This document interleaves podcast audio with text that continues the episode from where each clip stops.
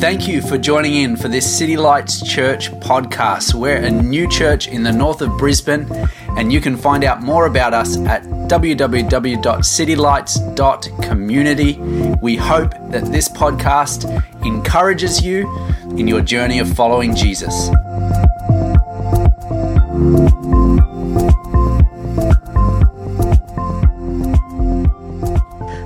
Your devices on silent for the duration of the service. Thank you.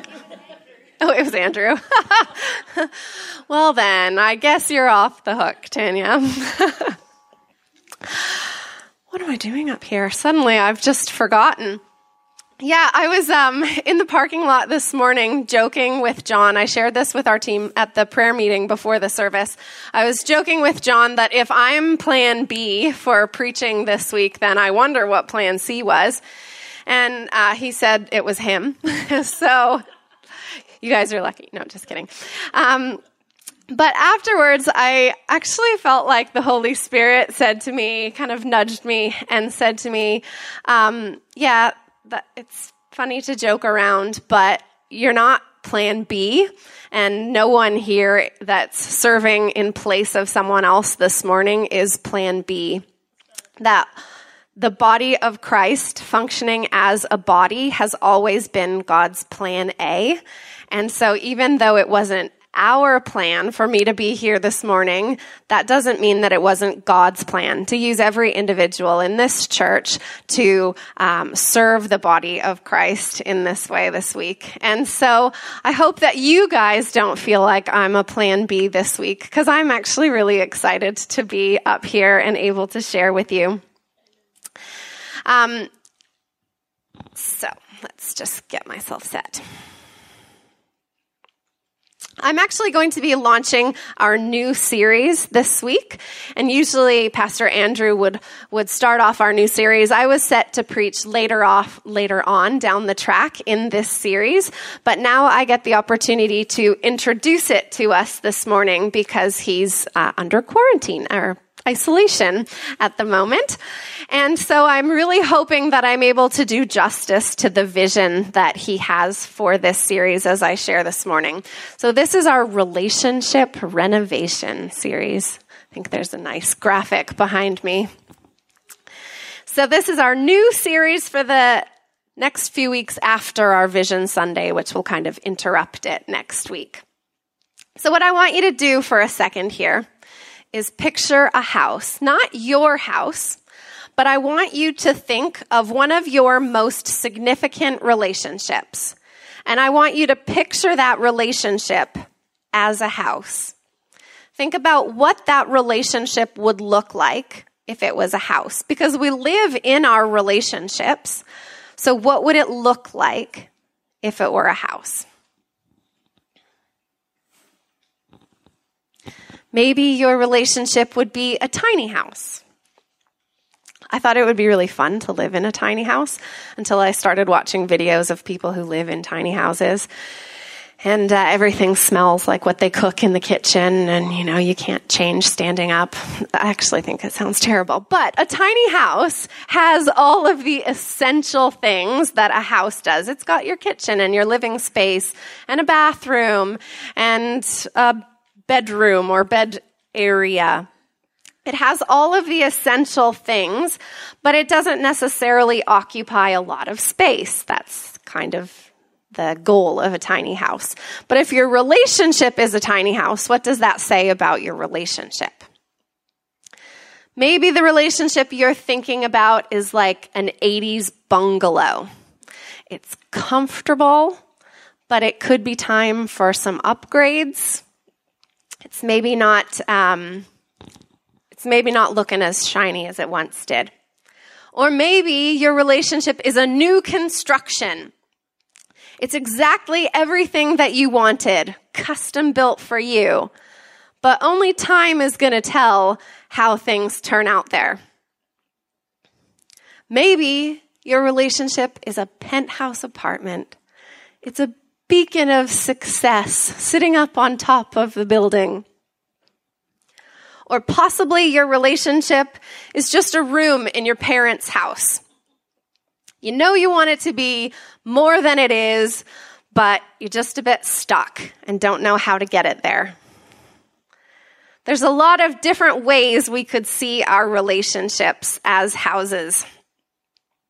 But relationships are inarguably one of the most important things in our lives. I would actually say that next to our relationship with God, our relationships with others are the most important thing in our lives.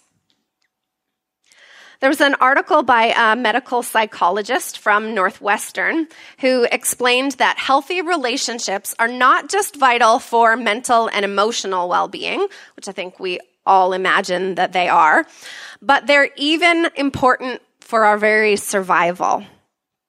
This article talked about how people who are in um, stable and healthy relationships have, number one, less stress. So they didn't just survey people and ask how stressed they were. They actually measured their levels of cortisol, which is the stress hormone. And people who are in healthy and stable relationships produced less of this stress hormone, so they were less stressed as individuals. They also healed better. So they looked at results post operative from major surgeries like heart surgeries and found that people in healthy and stable relationships recovered better post operatively than people who didn't have those healthy relationships. It physically affected their recovery to be in healthy and stable relationships, which I think is pretty incredible. It also made a difference in terms of healthy behaviors. So they look at things like um, eating habits, uh, alcohol abuse, addictions, and uh, measured people in healthy relationships, stable relationships, and people outside, and found that people in healthy relationships had less of those issues. And they attribute that to the support of people around them who care about them and care about their behaviors. So because others cared about them, they had less of those unhealthy behaviors in their lives. It also gives people a greater sense of purpose and it helps them to live longer. You have a longer life expectancy if you have healthy and supportive, stable relationships.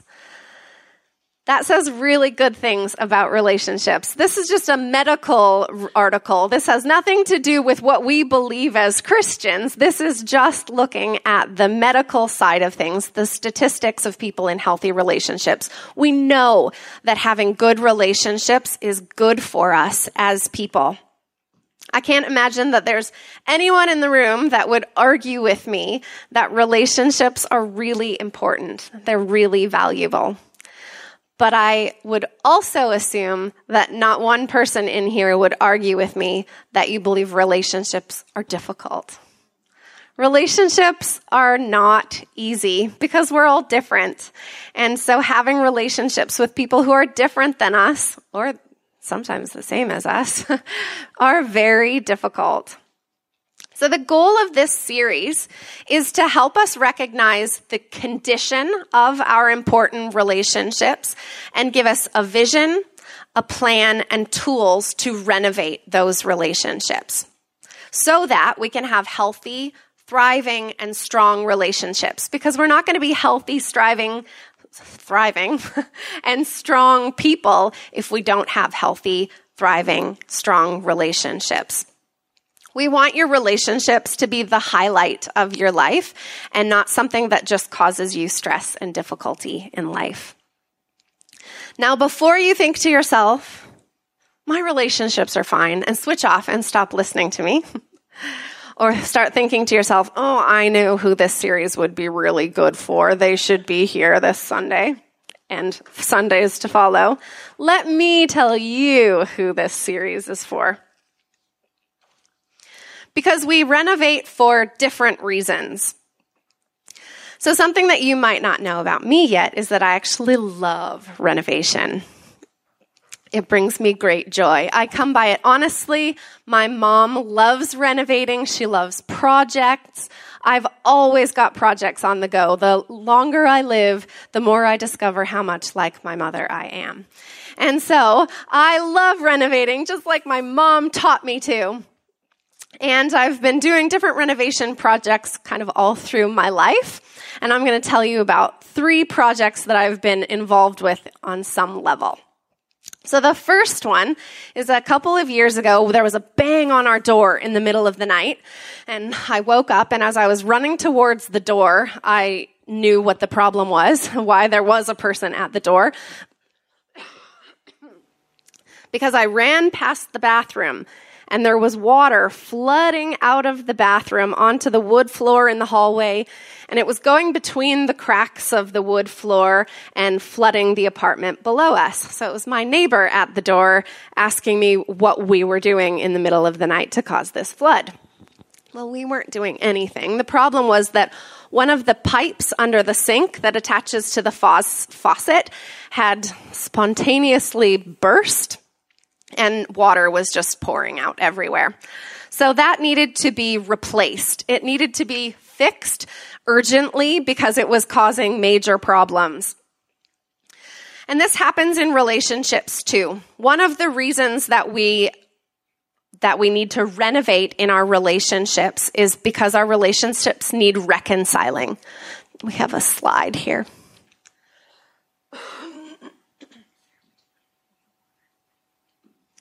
So, reasons to renovate. The first reason that we renovate is to reconcile. Reconcile is about fixing what's broken. So, just like things in our home might break, our relationships can also break. And when we have a broken relationship, that's a relationship that needs to be reconciled. Now, I didn't have the skills to do the plumbing work to fix this particular problem myself, so I had to call in someone else and do the important work of supervising. I'm sure many of you know how important the work of supervising is. And so I supervised that renovation to make sure it went properly. But this is also something that is sometimes necessary in our relationships. Sometimes we don't have the tools to be able to do the job properly. And we need to be able to bring other people in to help us renovate in our relationships.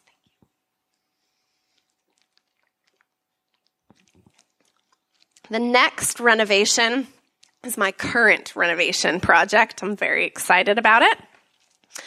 And this is the closets at my house. So, for some reason or other, there were no closet doors on the closets in our house. And Jonas is starting to learn how to climb out of his crib. Yesterday was pretty scary for us um, because there's still some baby proofing we need to do in his room. And he got his one leg up over the top rail of his crib, and we realized, oh, this is not going to be long before he can get out of this thing. We've got to do some of these things really fast. Luckily, we've already started on these projects. One of them is putting closet doors onto the closets because he will be able to climb the shelves in the closet as soon as he can climb out of his crib as well. And we can't baby proof without doors on the closet. Now, I had a friend come over and was looking uh, at some other things, and he pointed out to me that the carpet in the closets was um, worn in certain patches, which is unusual for carpet in a closet because it's not exactly a high traffic area. And so he pointed out to me that the reason the carpet inside the closets was worn like this was because it's been eaten by moths. So there are moths living in our closet eating through the carpet.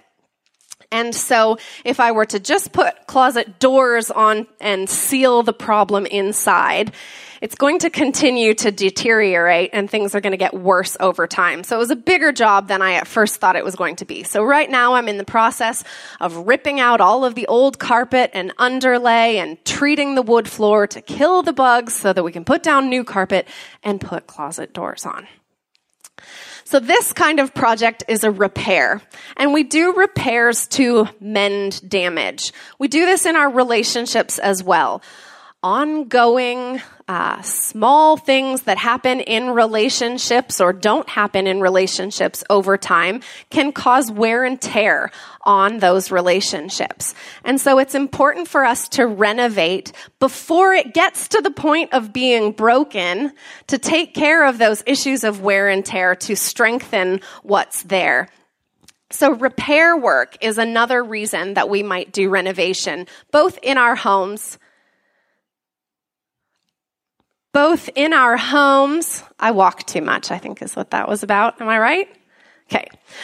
Both in our homes and in our relationships, we do renovations to repair.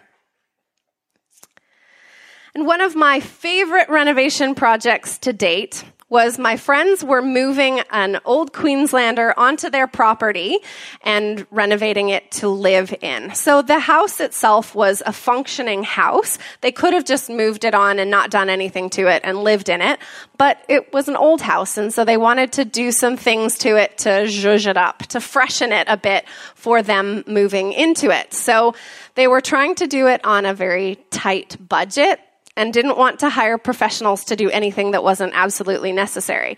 So they asked me and one of my other girlfriends if we would tile their bathroom and shower.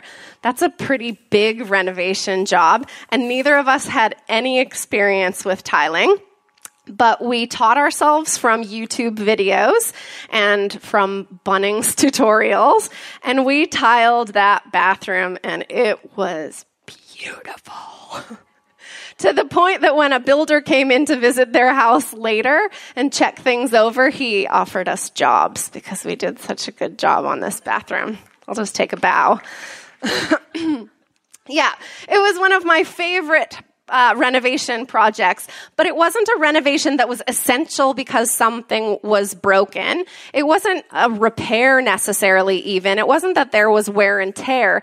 It was just that they wanted to add value to the home. They wanted to make it more special for them living in it. And this is another reason that we do relationship renovation we work on our relationships to refresh things, to bring new life to what is tired or worn or is experiencing some wear and tear. So there are different levels of renovation that we go through in a home and also in our relationships. And what that means is that relationship renovation is for every one of us. Because whether your relationship that you're thinking of is penthouse apartment or if it's uh, 80s bungalow or somewhere outside of that or in between, all of our relationships can use some form of renovation. And we want to add value to every relationship that we have, not just fix the ones that are broken.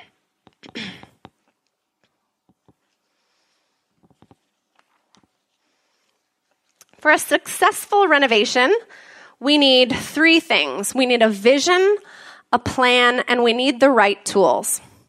If we don't have a vision or a plan, uh, then we deal with things that come up in our relationships reactively. Something comes up and we kind of instinctively go for it instead of having a plan for our relationships and actively seeking out to strengthen things in it. So, trying to solve a problem, we can end up creating bigger problems. I know I've seen this in relationships that I've had before. Something's come up, I've dealt with it in the wrong way, and I've made the problem worse instead of better. And then I'm really irritated with myself for trying at all because I've only made things work worse, and now there's a bigger issue to deal with. Can anyone else relate to me on that? Thank you. I feel better. So, the only way to build something healthy and lasting is proactively through having a vision and a plan. So, we want to help you have a vision and a plan for strong and healthy relationships. And if we don't have the right tools, we won't change anything, but we'll probably end up hurting ourselves and quite possibly others along the way. But we have some good news, and that's that God is great at relationships. Relationships are God's specialty. Jesus came to the earth to reconcile relationships. Last time I preached, I actually spoke about this when we were doing our Christmas series. I talked about how Jesus is the one who came to bring reconcili- reconciliation between man and God. But the other part of that is that he came to bring reconciliation between man and man. So he came so that we could be reconciled with him, but also so that we would have the tools to be reconciled with one another. God cares so much about relationships that he gave his life for it. And we have him on our side now as we move forward with trying to renovate our own relationships. So we have very good ideas. We have a vision, a plan. We're going to be working on some tools, but more than that, we have help. We have power. To see healthy and thriving relationships become a reality in our lives. So we're going to go to the Bible and we're going to look to the example of Jesus and ask the Holy Spirit to help us as we enter into some renovation of our uh, key relationships, but really any relationships in our life can benefit from the tools of relationship renovation that we're going to talk about in this series. And our key verse for the series is Philippians 2 5. In your relationships with one another, have the same mindset as Jesus Christ, as Christ Jesus. The tool or the facet of relationships that I'm going to be sharing about is conflict. Conflict. Isn't that your reaction when you hear that word? Probably not. For most people, the word conflict has a very negative connotation. You've probably been hurt in conflict. If you're honest, you've probably hurt others in conflict. Maybe it scares you because you don't know how to deal with it. You don't feel like you have the tools to move forward. However, the fact is that conflict by itself, conflict at its core, is neither positive or negative. It's a natural and neutral part of relationships, reality in our relationships. Conflict simply is the intersection of differing desires, opinions, values, and goals. It's the way that we approach conflict that has the power to make it a positive thing or a negative thing. And I do say positive thing, not just negative thing. Conflict, if it's done poorly, if we attack it in the wrong way definitely does have the power to hurt us, to hurt others. And that's what lots of us would have experienced. And that's why we may have some apprehension about dealing with conflict. But it also has the power to be a tool to build up and strengthen our relationships. So we should want to know how to deal with conflict well because we want to know how to use the tools that are available to us to strengthen our relationships and make them better. The Apostle Paul, when speaking to the church in Ephesus about being united in their relationships, said this Instead, speak the truth in love. Speaking the truth in love, we will grow to become in every respect the mature body of Him who is the head, that is Christ. From him, the whole body, joined and held together by every supporting ligament, grows and builds itself up in love as each part does its work. so, Paul raises an important question here for us Can truth and love coexist? Our society today would seem to indicate that these things can't coexist, that they are in contradiction to one another. In order to love me, you must agree with me. If you disagree with me, you cannot love me. I've watched a lot of people be backed into the corner by this kind of uh, mentality. And if you're on social media, you've probably watched this play out time and time again. Someone expresses what they believe to be the truth about a certain issue, and they are immediately attacked. They get called hateful and ignorant and all kinds of ugly things for what they believe is true. Simply because the person on the other side can't reconcile the fact that someone can disagree with them and still love them.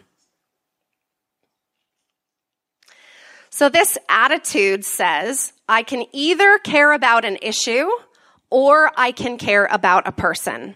I can care about you or I can care about your opinion and your beliefs. It puts the two in opposition to one another. And it means that you have to make a choice in how you respond to them of are you going to agree with them or are you going to and then they believe you love them or are you going to disagree with them and have them believe that you don't love them it really pushes you into a corner so when paul instructs the ephesian church to speak the truth in love is his statement contradictory or does he just not get it because we're in a different era today now we can't speak the truth in love. Maybe they could have in the early church, but today we just can't speak the truth in love. I don't think that's true.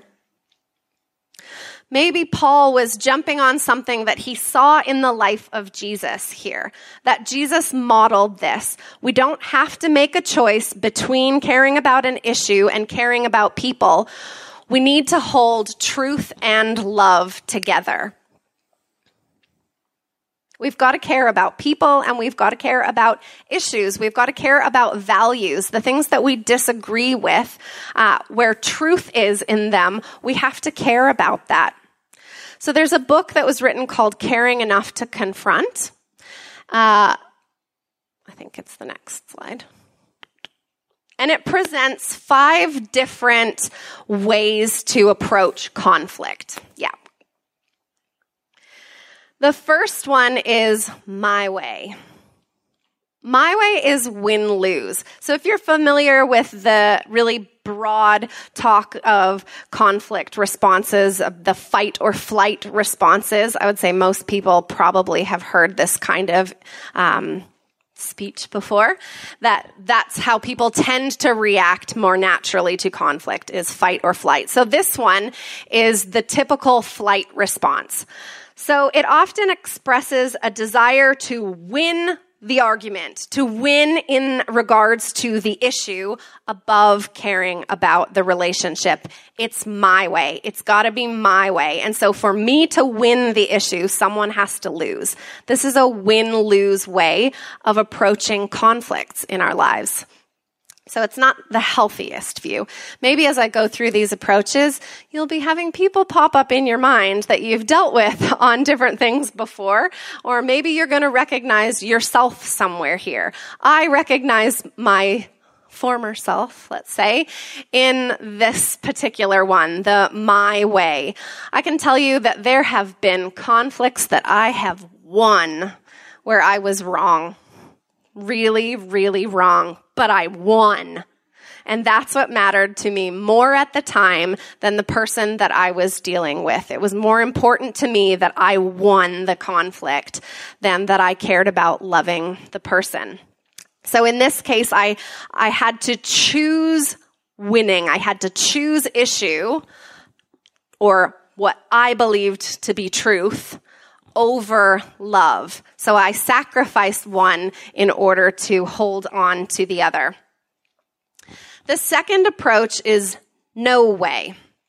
This is a very hopeless view of conflict.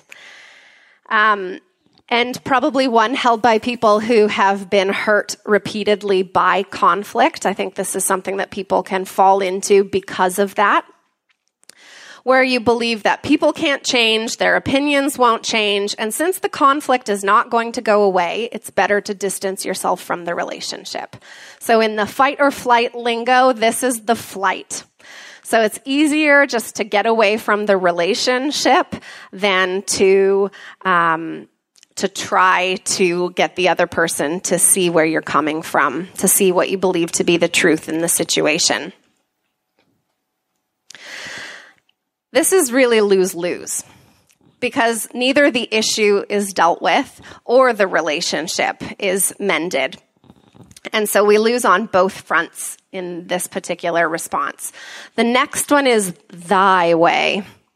They were trying to make these kind of rhyme together. It's not because the book was written in the 12th century. So this one is about yielding. This is an easy trap for the people pleasers amongst us to fall into. And it says, I want you to love me, and so I'll fold in order to resolve the issue so that you will still be happy with me. And the more we care about a relationship, I think the easier it is to fall into this one because we value the relationship. So if we don't have a lot of hope for the issue, then at least uh, over the no way, I'm trying to choose relationship over the issue. But again, it doesn't benefit either one in the long term. It doesn't benefit the relationship in the long term because we're sacrificing truth in order to try to hold on to love. But that eats away at real love in a relationship when we're not functioning in truth. The next one is our way. It's 50 50. Of all of them so far, this one sounds the best, doesn't it? 50 50. At least we each get half of our own way in this one. We get to half agree. Compromise can really be a gift to us in our relationships. However, when compromise upon compromise on compromise take place, because it's our go-to, it's what we always go to for dealing with our conflicts, what it leads to in the long run is a relationship where you're only half happy and um, you never feeling like you're fully fulfilled or fully loved. It's half truth, half love. Um, so it's not really a great conflict um, approach to have consistently throughout your life. Now, any one of these that we've talked about so far, there may be certain circumstances where they're the appropriate response to that circumstance.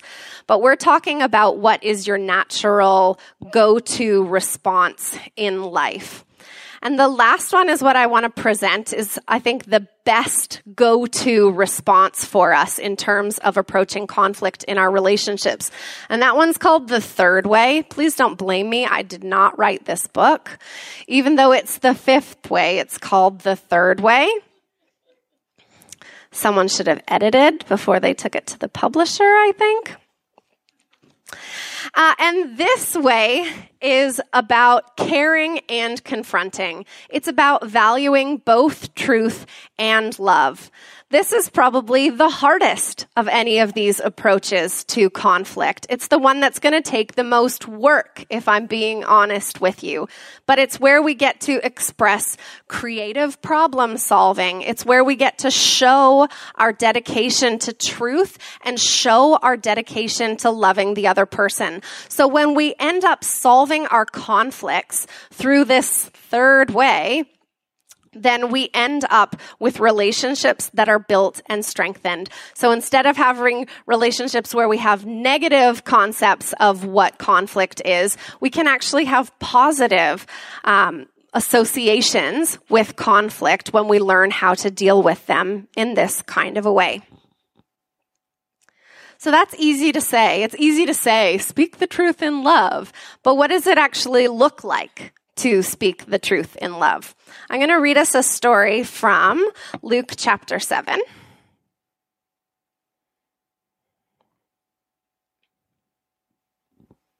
Um, starting at verse 36, if anyone's following along. When one of the Pharisees invited Jesus to have dinner with him, he went to the Pharisee's house and reclined at the table. A woman in that town who lived a sinful life learned that Jesus was eating at the Pharisee's house. So she came there with an alabaster jar of perfume. As she stood behind him at his feet weeping, she began to wet his feet with her tears. Then she wiped them with her hair, kissed them, and poured perfume on them. When the Pharisee who had invited him saw this, he said to himself, if this man were really a prophet, he would know who is touching him and what kind of woman she is, that she's a sinner. Jesus answered him, Simon, I have something to tell you. Tell me, teacher, he said. Two people owed money to a certain money lender. One owed him 500 denarii and the other 50. Neither of them had the money to pay him back, so he forgave the debts of both. Now, which of them will love him more? Simon replied, I suppose the one who had the bigger debt forgiven. You have judged correctly, Jesus said. Then he turned toward the woman and said to Simon, Do you see this woman? I came into your house. You did not give me water for my feet, but she wet my feet with her tears and wiped them with her hair. You did not give me a kiss, but this woman, from the time I entered, has not stopped kissing my feet.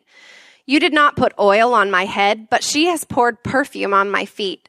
Therefore I tell you, her many sins have been forgiven, as her great love has shown. But whoever has been forgiven little loves little. Then Jesus said to her, Your sins are forgiven. The other guests began to say among themselves, Who is this who even forgives sins? Jesus said to the woman, Your faith has saved you. Go in peace. In this story, both Jesus and Simon the Pharisee spoke truth. She was a sinful woman. That was the truth. She had a reputation, and they all knew it. Simon spoke the truth in judgment. And Jesus spoke the truth in love. And his act of love towards her was that he gave her forgiveness for her sins. The fact that Jesus spoke the truth to her actually strengthens what happened here. It strengthens that relationship. So Jesus could have not said anything about her being a sinner. He could have sacrificed being truthful in this scenario, but then the act of his love would have lacked the depth that it did when she told her, when he told her that she was forgiven. Because if she had walked away not knowing that he was aware that she was a sinner, he knew what kind of a sinner she was, she would also have walked away with doubt of whether her sins had really been forgiven. Oh, have all of my sins really been forgiven? Maybe he doesn't know how bad I am. Maybe he doesn't really know what I've done in my life. But he spoke truth. Yes, she is a sinner.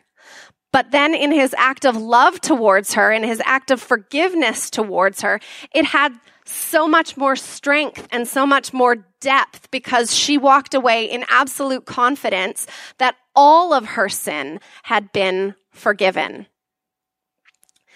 Had he sacrificed truth, it would have also sacrificed the depth of the love that was expressed in that situation.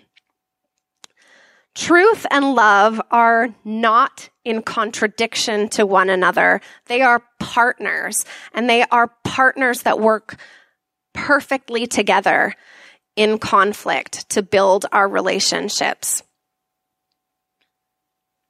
Let me tell you another story. This is a story that happened in Ephesus, but not in the book of Ephesians. This happened in Ephesus in my life. So I was leading a team in Turkey a number of years ago, and uh, we had the opportunity to visit the ruins at Ephesus. And so we spent the morning, before we went in, we agreed on a meeting time, a meeting place, and then we all went in and we went our own separate ways to explore and see what we wanted to see, and then come back together at a certain time to meet so that we could go and have lunch together. And as I was walking through one of the little gift shops outside of the gates that you go into Ephesus itself, one of the girls on my team came out and she started yelling at me out of nowhere. She was furious with me because she hadn't got to see everything that she wanted to see. And because of the place that was set for us to meet, which was outside of the gates, she wasn't going to be able to talk to the team and now go back in and see what she wanted to see. So this was the only time in her life that she was ever going to have an opportunity to come to this place. And I had ruined it. And I was so ticked off with this girl. And Honestly, firstly, it wasn't my fault. We had all agreed as a team on the time and place to meet. And secondly, it was so inappropriate of her to disrespect me the way that she just had. So I felt like I've got all the truth in this situation going for me, and she's got none of it. And so I opened my mouth to tear this girl to pieces.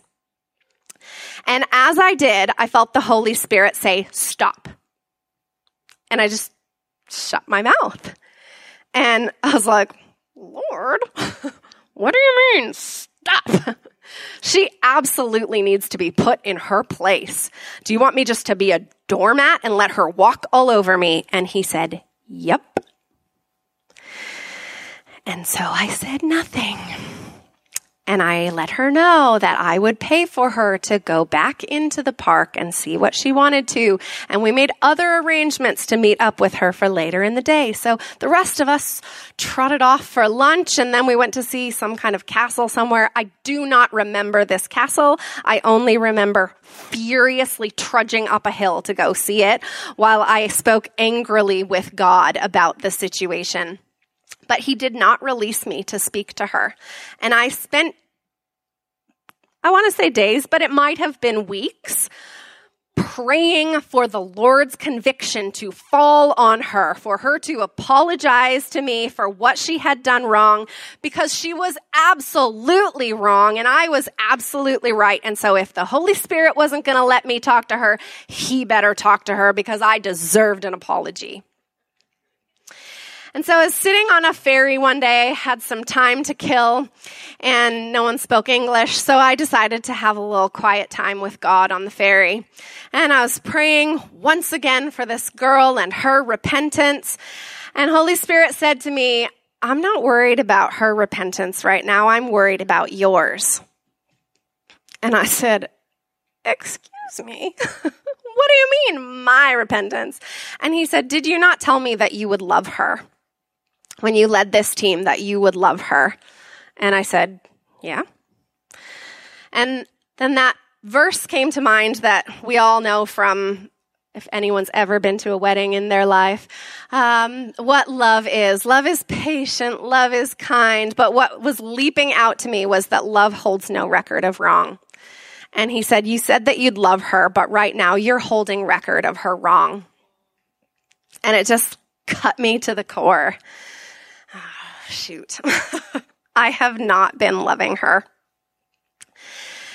And I'm so grateful that even though I felt like I had all the truth in this situation, that God wouldn't let me open my mouth and speak to her when I was going to do it with no love.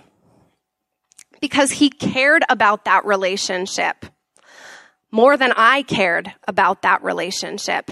He cared that that relationship would be healthy. He cared that the relationship with my team members who would have witnessed this outburst, he cared about those relationships as well, that they would be healthy, that they would be strengthened. And none of that would have happened if I had opened my mouth and told her what I was thinking in that moment.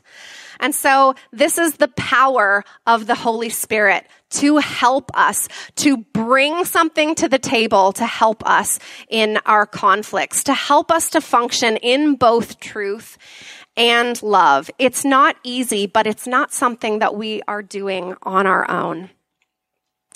Philippians 2 5, the challenge is that we would have the mindset of Christ. Well, this is the mindset of Christ that he's one who speaks truth in love. He never sacrifices one for the other because he is the embodiment of truth and love. He can't contradict himself, and so he doesn't act in a way that is one without the other. As I was preparing this message, um, the Holy for as I was preparing this message, I was praying and asking the Holy Spirit that He would be highlighting to us relationships that need some renovation and who need renovation in the area of conflict. And I believe that there are people here and people who are listening on the pod, the podcast who would fall into one of these categories of needing renovation, that you need a relationship to be reconciled, that there are relationships in your life that need repair or that need refreshing. I think that there are people in this room who would say, yeah, that category is me. I would imagine that all of us can relate to one of these. And so I want to encourage you as we go out from here this week that every one of us would take a step towards renovation. There's usually a lot more than one step in a renovation, but that you would take a first step to renovate one of your relationships this week. That you would take a step of truth or that you would take a step of love determined by what is needed in that relationship. So maybe God is, um, reminding you of a word that you spoke to someone that was true, but wasn't loving. Or maybe he's showing you where you sacrificed being truthful in a relationship and ended up cheapening the love that existed in that relationship. If that's the case, how this week can you step out in bringing truth or love to those relationships? I'm just going to pray for us as we close this morning. Thank you, God, that you are the empowering force behind our relationships. That you're the one that created them. You're the one that desires them to be healthy, for us to live lives where we thrive in all aspects, emotionally and physically and mentally.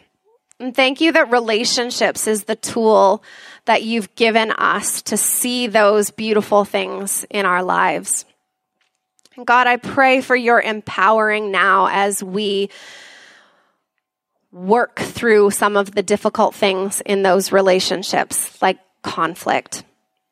I pray that you would be speaking wisdom to us for what needs to be done to take that first step of renovating our relationships. And also that you would be giving us the power to accomplish what we can't do ourselves in those relationships. Hmm. And I specifically want to pray for, um, I think that there is someone or some people here or listening on the podcast who uh, have given up hope in some of their relationships or in a relationship because they feel like no good can come out of conflict in their relationship. That they've given up on speaking truth because it hasn't worked out in the past. God, I pray that you would heal that uh, injured spirit that doesn't um, think it's possible to function in truth and love. That you would show them that you are the king of relationships and that their relationships are under your reign, that you've got the power to move in them. God, would you restore that in them in Jesus' name? Amen.